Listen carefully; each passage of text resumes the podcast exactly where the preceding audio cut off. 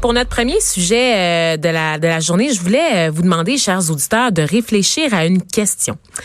Croyez-vous en la réhabilitation des ex-prisonniers? Parce que le cas récent de la mort de Marilyn Lévesque, cette travailleuse du sexe, euh, aux mains d'Eustachio Galessé, qui avait été reconnu coupable du meurtre de sa conjointe en 2004, qui avait également été préalablement condamné pour des gestes de violence envers une autre conjointe, mais ça ramène un peu la question quand même à l'avant-plan. Euh, lui, il avait purgé sa peine, mais est-ce que vous lui auriez donné une job ou loué un appart, évidemment avant les faits qu'on connaît, là, donc avant le meurtre de, de Marilyn Lévesque? Euh, il est entendu en général dans notre société que les ex-détenus doivent faire euh, part de leur passé judiciaire. Hein. Ils doivent le partager, doivent euh, en parler. Euh, sauf qu'ils se font souvent discriminer à cause de ce passé. et c'est pour ça qu'en fait, on, reçoit là, David Henry pour se poser la question, pour en discuter un peu, tenter d'y voir plus clair. On discute de ces, de ces difficultés-là avec David Henry, directeur général de l'Association des services de réhabilitation sociale du Québec. Bonjour, Monsieur Henry. Bonjour. Euh, dites-moi, euh, à quoi sont confrontés les ex-détenus qui essaient de se réintégrer à la société? Il y a un article qui, est paru dans le quotidien qui parle du parcours du combattant euh, de Pascal Thibault, un homme qui a été arrêté pour trafic de stupéfiants dans sa jeunesse. Il a fait de la prison, il a purgé sa peine et il a même obtenu un pardon. Et pourtant, il n'arrive pas à trouver de job encore aujourd'hui. Donc, je pense que vous l'avez bien mentionné, ce, ce, parcours montre toute la difficulté de revenir en communauté après avoir purger sa sentence parce que les, les, personnes qui ont été condamnées sont souvent associées à leur passé et donc vont avoir de la difficulté à retrouver un emploi, à trouver un logement, etc.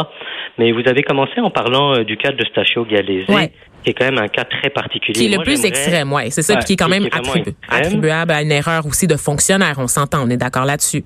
Bah, il y a une enquête qui est en cours, puis j'espère qu'on saura tout ce qui s'est passé effectivement, mhm. puis toutes les décisions qui ont été prises. Mais il faut se rappeler, moi ce que j'aimerais rappeler en fait aux, auditeurs, c'est un contexte plus général. Il y a 4 millions 200 000 Canadiens qui possèdent un casier judiciaire. Ça veut dire qu'à peu près 14% de la population euh, active. Les hommes sont plus judiciarisés que les femmes pour toutes sortes de raisons. Donc à peu près 20% des hommes au pays, un homme sur cinq possède un casier judiciaire. Mhm. La plupart du temps, pour euh, un acte, euh, je veux dire, c'est pas des meurtres, c'est pas des agressions sexuelles, c'est pas ce genre de choses-là. Ça va être des méfaits, des conduites avec faculté affaiblie, des voies de fait simples, des vols de moins de 5000 dollars. Ce genre d'accusations-là euh, entrave au travail des policiers. C'est ce genre d'accusations qui sont le plus souvent jugées par les tribunaux. Et ce qu'il faut comprendre, c'est qu'une personne, une fois qu'elle a un casier judiciaire, même si elle ne va pas en détention, ben, ça, va être, ça va être beaucoup plus difficile pour elle de retrouver un emploi, puisqu'il y a beaucoup d'employeurs qui vont faire des vérifications des antécédents judiciaires et qui, sur la seule base de ces antécédents-là, mhm. vont euh, parfois euh, refuser une candidature. Donc, ça, concerne énormément de personnes, en fait, euh, au Québec ou ah au Canada. On peut penser à des gens, par exemple, qui des conduites avec faculté affaiblie. Donc, ça, ça peut, évidemment, là, dépendamment de comment tu bosses la machine, te donner un casier judiciaire. mais moi, je parle vraiment là, des gens qui sont passés par le système pénal, donc vraiment des prisonniers, des ex-détenus. Ça, c'est une marge supplémentaire quand même. Oui, tout à fait, parce qu'il y a quand même entre quelqu'un, évidemment, quelqu'un qui a fait de la prison, par ben exemple, je sais pas moi, 5 ans, 10 ans de prison, il y a un gros trou dans son CV. Euh, évidemment, la, la, la, question va se poser euh, de façon plus euh, plus ambiguë pour euh, pour l'employeur. Mais il faut, faut pas négliger quand même les cas non plus qui, qui ont pas nécessairement les gros cas qui ont fait de la prison, qui ont quand même parfois de la difficulté à retrouver de l'emploi dans, dans certains mm. secteurs euh, d'emploi en particulier. C'est sûr que quelqu'un de fortement euh, criminalisé, ça va être beaucoup plus difficile. Et même si la personne parfois obtient un pardon, ce qu'on appelle maintenant une suspension du casier judiciaire euh, depuis 2014, mm-hmm. Euh, bah, va, va, souvent être associé à son passé. Et ça, ça, pose vraiment une question fondamentale en fait, parce que à partir du moment où une personne a purgé sa sentence, il a purgé euh, la totalité de sa sentence, est redevenu un bon citoyen, parfois a même obtenu son pardon, ce qui est quand même long à obtenir, soit dit en passant, parce qu'il faut attendre 5 ans à 10 ans après la fin de sa condamnation pour pouvoir obtenir euh, un pardon ou une suspension du casier judiciaire. Donc pendant ces 5 ou 10 ans-là, la personne, elle doit quand même, elle doit reprendre sa place dans la communauté, ben oui. travailler. Elle, doit... subvenir à ses besoins aussi, là. Exactement. Et donc, euh, c'est c'est vraiment pas évident. Euh, je, je, pense que les gens euh, ça, ça, pose la question à, à, quoi ça sert de faire sortir quelqu'un de détention si on n'est pas réellement prêt à le réintégrer dans ben c'est ça, parce qu'on est un peu hypocrite comme société. D'une part, on va clamer haut et fort qu'on est pour la réhabilitation, et de l'autre, euh, on n'est pas prêt à faire confiance à des détenus. Puis je m'inclus dans le on là, tu sais. Oui, oui, bien sûr. Parce qu'aussi, on a une image, je pense, des personnes détenues qui correspond pas tout à fait à la réalité. On a cette image-là qui est, qui est véhiculée bon, par les films ou par euh, des romans ou ce genre de choses-là.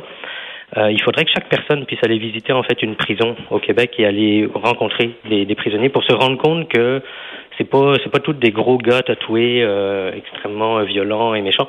Il y a des gens dans les dans les prisons qui ont qui ont des problèmes de toxicomanie, des problèmes de santé mentale importants, qui représentent pas nécessairement euh, un risque très important. Ce sont pas des gens fortement criminalisés mm-hmm. avec des valeurs criminelles, etc. Des fois, c'est des parcours de vie aussi qui mènent euh, des gens à, purger une sentence, euh, parfois de quelques mois. Vous savez que la, la majorité des sentences provinciales, donc les, les, peines de moins de moins de deux ans, mhm. la moyenne d'une sentence provinciale, c'est trois mois de prison. Donc c'est relativement court comme sentence de détention.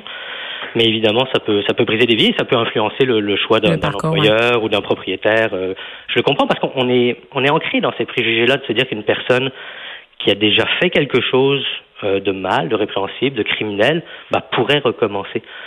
Euh... Moi, je vous dirais que comme citoyenne, j'aurais tendance à penser qu'on pardonne certains crimes plus que d'autres. Et là, je lis cette histoire de, de Pascal Thibault de trafic de stupéfiants. Et là, je me dis, c'est pas tellement grave. Là. Je veux dire, c'est une affaire de drogue. Là. Je m'empêcherai pas de lui donner un emploi. Il a pas tué quelqu'un, il a pas violé quelqu'un. Donc, et pourtant, il fait face aux mêmes difficultés qu'un qu meurtrier, tu sais. Oui, mais c'est parce qu'il n'y a pas de gradation dans le casier judiciaire. Hmm. Comme je vous disais tantôt. Que vous commettiez un meurtre ou une agression sexuelle ou une conduite en état d'ébriété, vous allez avoir le même casier judiciaire avec potentiellement les mêmes impacts. Et il n'y a pas de gradation quand l'employeur. Certains employeurs vont faire une vérification. Ils vont juste voir que la personne a un, un casier judiciaire, mais vont pas. C'est pas détaillé, d'accord. Non, exactement. Donc euh, tout de suite, c'est un frein euh, important. Et normalement, euh, l'employeur ne devrait pas agir comme ça parce que. Ben oui, c'est pas légal. Non, c'est ça. Il y a l'article 18.2 de la Charte des droits et libertés qui en gros dit que un employeur ne peut pas discriminer sur la base des antécédents judiciaires s'il n'y a pas de lien entre l'infraction qui a été commise et l'emploi qui est proposé, mhm. ou si la personne a obtenu son pardon ou sa suspension du casier judiciaire. Évidemment, on sait que c'est pas comme ça dans la vie de tous les jours. Est-ce que vous pensez que ça force certains euh, ex-détenus ou certaines personnes avec des casiers judiciaires à mentir, donc dans la mesure où il n'y a pas nécessairement une vérification, par exemple pour la location d'un appartement, euh, est-ce que vous pensez que, c'est, dans le fond, on les encourage là, à mentir? Bah, ça peut être tentant. Quand vous, savez, vous savez, il y a différentes études qui ont montré que le fait de dévoiler son casier judiciaire, ça diminue de moitié euh, les chances d'obtenir un emploi donné. Ouais. Donc, à partir du moment, puis ils le savent très bien, donc à partir de ce moment-là, c'est vrai que ça peut être tentant euh, de cacher ses antécédents judiciaires. Par contre, c'est vraiment quelque chose que moi, je, je recommande pas parce que le fait de, de mentir sur ses antécédents judiciaires, ça constitue une fausse déclaration mm. euh, à l'employeur qui peut euh, qui peut amener un renvoi euh, immédiat. Donc, puni de ce côté-là, mais puni également, si on est honnête, parce qu'on perd des opportunités. Est-ce que vous pensez que ce genre de spirale-là infernale, ça peut pousser des gens à retomber dans la criminalité? Oh, c'est évident que dans certains cas, ça. Mais j'ai des cas concrets en tête où ah effectivement, quand, toutes les portes se ferment, des gens retournent dans leurs anciens patterns. Euh, oui, ça, peut arriver. Ceci étant dit, on est quand même dans un contexte euh, où, je veux dire, la main d'œuvre manque partout. Tout le monde cherche des, emplois, des employés. Et donc, euh, actuellement, c'est un petit peu plus facile, je vous dirais, pour des personnes qui ont des casiers judiciaires de pouvoir trouver un emploi. Ah, ben, il y a 10 ans, par exemple. Voilà une utilité à la crise actuelle, quand même. Et dites-moi, euh, quel recours ont euh, les personnes qui ont, qui soupçonnent, en fait, un cas de discrimination à leur égard basé sur les antécédents judiciaires? Alors, le recours, en fait, c'est de déposer une plainte à la Commission des droits de la personne du Québec mais c'est effectivement, c'est d'habitude euh, extrêmement difficile d'avoir une preuve qu'on a été discriminé ben juste sur la base de son casier judiciaire. La plupart du temps, on va recevoir une réponse du style bah vous n'avez pas les bonnes qualifications ou on a trouvé ben quelqu'un d'autre. C'est rare qu'un employeur vous dise je t'engage pas parce que tu as un casier. Euh, et c'est rare qu'ils l'écrivent. Mhm. Donc les gens qui sollicitent vos services, comment ils se sentent? Quand ils viennent vous voir J'imagine qu'ils sont vraiment désespérés. Certains sont désespérés. Ça, ça dépend aussi toujours. On sait qu'il y a des domaines d'emploi qui sont beaucoup plus vérifiés que d'autres, où euh, ça sera beaucoup plus difficile de travailler dans ces domaines quand on a un casier Comme quoi? judiciaire. Bah, tout ce qui est dans le secteur de l'enseignement, par exemple, il y a des vérifications, mais même euh, pas juste les professeurs, hein, tout le personnel de soutien, etc. Bon, dans les écoles, le milieu hospitalier aussi, de la santé en général, euh, les assurances, mm-hmm. les banques, le gouvernement fédéral. Ouais. Euh, il y, a certains domaines où, bon, on, sait que ce sera plus difficile. D'autres domaines qui sont moins vérifiés, par exemple.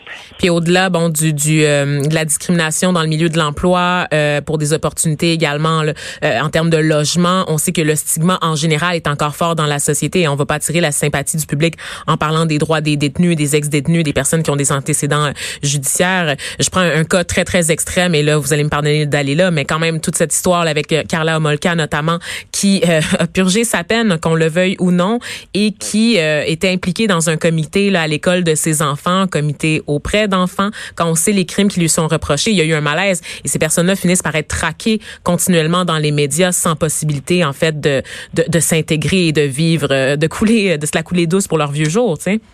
Effectivement. C'est, c'est, là, on parle effectivement d'un cas extrême ben aussi, avec la médialisation de, de Carla Homolka. Mais ça pose toute la question, est-ce qu'on croit réellement qu'une personne peut revenir dans la communauté après avoir purgé sa peine? Si on le croit pas, moi, je pense que ça sert à rien de libérer quelqu'un si on lui laisse aucune chance. J'ai le goût de vous, dire que j'y crois des fois, mais pas toujours. Ah, mais vous savez, on a un prisme. Que je peux vous dire, c'est ce que je vois moi au quotidien dans, par exemple, les gens qui vont en maison de transition, donc qui sont euh, en libération conditionnelle. La plupart ne reviendront jamais en maison de transition. On les voit pas revenir. Ils reprennent leur place dans la communauté, ils trouvent un emploi et ils ne récidivent pas.